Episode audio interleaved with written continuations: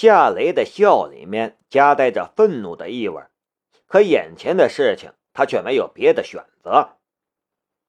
谢雷，你现在买不到电池配件，工商也来封你的厂，我也不怕告诉你，下一步是海关，你的产品连港口都出不了，还怎么卖欧美市场？古可文说道。别以为你在京都认识几个人就可以目中无人，跟我们斗，你还不够资格。吴可武冷笑了一声：“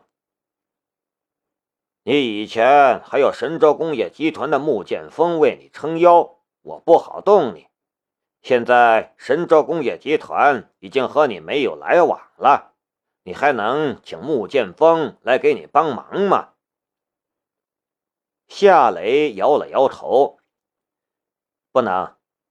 呵呵呵呵，古可武笑道：“呃，对了，你可以去找申屠天音，他大概会帮你。不过这一次我不会对他客气，所以你找他之前最好考虑清楚。”夏雷压根就没有想过找申屠天音帮忙。万象集团确实有与古家北方集团一拼的实力，可那是人家申屠的公司，他凭什么要让人家帮这样的忙呢？他想到了世伯人还有龙兵，如果要找人帮忙，他也只能找这两个人了。古可文说道：“谢雷，这样吧，我给你五千万。”公司和专利卖我，你拿钱走人，我们之间所有的恩怨一笔勾销，你觉得怎么样？夏雷强忍着心中的怒火。原来你们谷家就是这样做大的。我告诉你，我的公司就算在这里烂掉，你们也别想得到。古可文冷哼了一声。这是我给你的最后一次机会，你的公司今天封了，就没有可能再开工。你接了那么多订单，却无法交货，赔偿金就能赔死你。封我公司？嘿嘿，你大可以试试。夏雷的口气也很强硬。古可武说道：“夏雷，你以为只有这点人吗？”你看看左边，夏雷抬头看向了马路左边，大约两百米处停着一长串面包车，还有两辆中巴车。面包车和中巴车里都坐着戴着城管安全帽的人员，那些车里的人比此刻在厂里的城管还要多。古可武淡淡的道。我知道你很能打，你要是能将这么多人都打赢，我也算认了。古可文插嘴道：“哥，人家厂里也有几百号人，人家根本不怕，你就让他们打吧，最好打死几个才热闹呢。”夏雷转身往厂里走去。喂，最后问你一次。吴可文从车窗里探出了头来。五千万卖不卖？夏雷回头看了他一眼，忽然说道：“卖你妈那个逼！”吴可文顿时僵在了当场，脸色铁青。顾可武的眼眸之中也满是凶光。什么时候有人敢这样骂他妈？夏雷进了厂门，径直走到乔平的面前，从他手里拿过那份停业整顿的文件，刷刷签上了他的名字，然后将那份文件放到了乔平的手中。好了，我们停业整顿，一个月后你们再来检查吧。不是一个月，是半年。有人撑腰，乔平的底气更足了。夏雷笑了笑，嘿，哈哈哈，半年就半年，别说半年，六十年都没问题。别嘴硬，到时候你就知道哭了。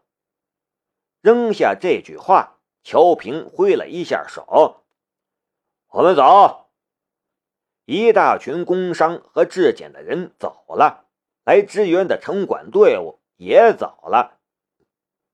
工人们从车间里走了出来，围着夏雷七嘴八舌的说话：“夏总，就这样把厂封了？”这不是摆明了坑我们吗？还有没有王法了？刘学兵愤愤不平的道。一个青年也说道：“夏总，为什么不让我们跟他们打？我们不怕事儿。要封半年呢，我们怎么办呢？”周小红愁眉苦脸的样子，委屈的快哭了。夏总。你就拿个主意吧，尹浩说道：“你要我们做什么，我们就做什么。我就不信了，他们还能只手遮天了不成？”夏雷说道：“打架都会，可你们面对的是一帮流氓混混，他们一个个都是烂命一条。你们把他们打伤了、打死了，你们得去坐牢，划算吗？他们把你们打伤了。”打死了你们的父母、妻子、孩子怎么办？大家都是出来工作、挣钱养家的正常人，没必要斗这口恶气。可是夏总，厂子都封了，我们还怎么赚钱养家呀？刘学兵一脸愁容，我还要供我儿子上大学。哎，夏雷说的。这个你们就不用操心了，先放三天假，工资照发。三天后你们回来，我们开工生产。三天，不是要封半年吗？有工人说。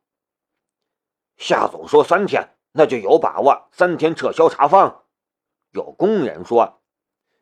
就是夏总是什么人？夏总有多大能耐？你又不是不知道。又有工人说。工人们议论纷纷，但紧张的气氛却是缓解了不少。只是放假三天，而且工资照拿，站在工人的角度，其实是没什么不可以接受的。都散了吧，夏雷笑着说道。这段时间你们也忙坏了，放这三天假，你们回去多陪陪老婆孩子。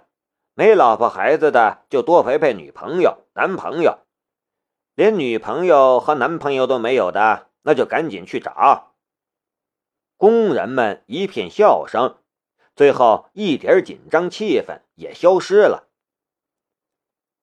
回到办公室，夏雷一拳轰在了墙壁上，墙灰掉了一大块，他的拳头也破了。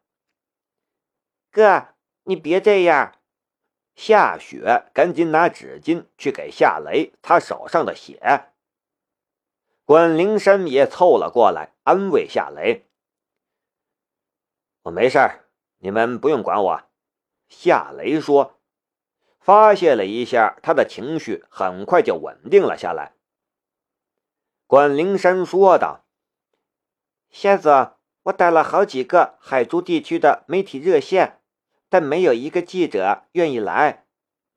夏雪也说道：“我打电话报了警，可这都半个小时了，也没有警察过来处理。”夏雷苦笑了一下：“这很正常，对方赶来封场，那就肯定做好了方方面面的准备。”哥，我就不信法律治不了他们，我们去上诉。夏雪说道：“夏雷说道，法律，人家就是代表法律来的。那个乔局长出示的那份文件里有我们的产品质量投诉，还有伤了孩子的投诉。人家连证据都准备好了，还怕你走法律途径吗？那我们要怎么办呢？”管灵山很着急的样子。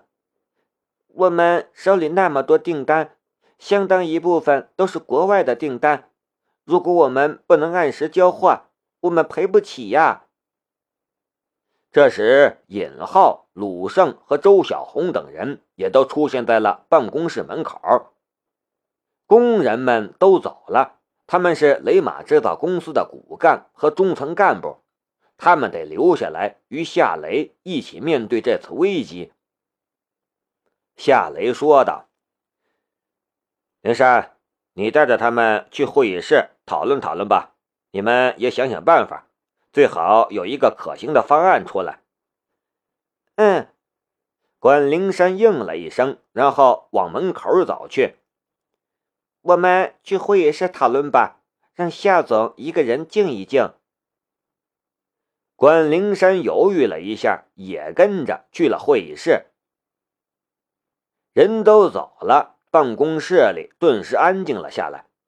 夏雷的脑海里不断浮现出古可文和古可武两人的面孔，那对兄妹对他冷嘲热讽，一副高高在上的姿态，他心里的怒火就忍不住一阵疯燃，恨不得干掉古家兄妹俩。然而这种事情只能是想一想，解一下心中的恨意，真要这么去做了。那却是愚蠢之极的。慢慢的，夏雷再次平静了下来，他的心里也在暗暗的思考着这件事。难怪这段时间古可文和古可武没有动静，原来一直在准备今天的行动。古家的能量实在是太大了，手段也足够卑鄙。这一次还真是麻烦，不知道龙兵或者是老总能不能帮忙呢？找人帮忙是最简单的解决问题的方式，找人帮忙就要欠人人情，欠人人情就要还，这也是用这种方式解决问题的负面作用。而要想还世伯人和龙兵的人情，可不是简单的事情，有时候是要冒生命危险的。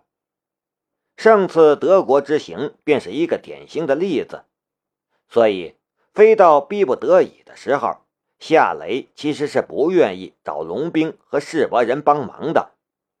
只是这一次他已经没有别的更好的选择了。然而，没等夏雷给龙兵打一个电话，胡浩却给他打来了电话。夏雷，这一次不是我不帮忙，而是我实在帮不了。电话里，胡后开门见山的道：“你恐怕还不知道，这一次是古定山亲自出马，他请动的人。”我连一点说话的底气都没有，你明白我的意思吗？别怪老哥，真的，这次我实在是无能为力呀。古定山，古可武和古可文的父亲，黑道起家，一手创造了几百亿的家产，这样的人物不是简单的人物，在黑道，古定山。根本就是一个活着的传奇。胡厚这么一说，夏雷也这才明白为什么古家兄妹这次为什么这么肆无忌惮了。他苦笑了一下：“胡市长，我完全明白你的意思，我一点都不怪你。不过你得给我支个招，我该怎么办呢？”胡后说道。这就是我打电话给你的目的。我的办法是先停业整顿，然后赔偿那些伤者和投诉质量问题的用户。你先把这些问题解决了，我们再一起想办法走下一步。这样的办法等于是没有办法。夏雷说道：“嗯，我知道了，胡市长，那就这样吧。你知道我现在的情况。”我就不和你多聊了，一大堆的事情等着我处理呢。我理解，有问题记得联系我。”胡厚说道。“嗯，好的，再见，胡市长。”夏雷挂断了电话。一分钟后，夏雷又拨通了龙兵的电话。听夏雷把事情说完，龙兵只说了一句话：“我去问问施老总，晚上给你答复。”好吧，我等你电话。”夏雷说道。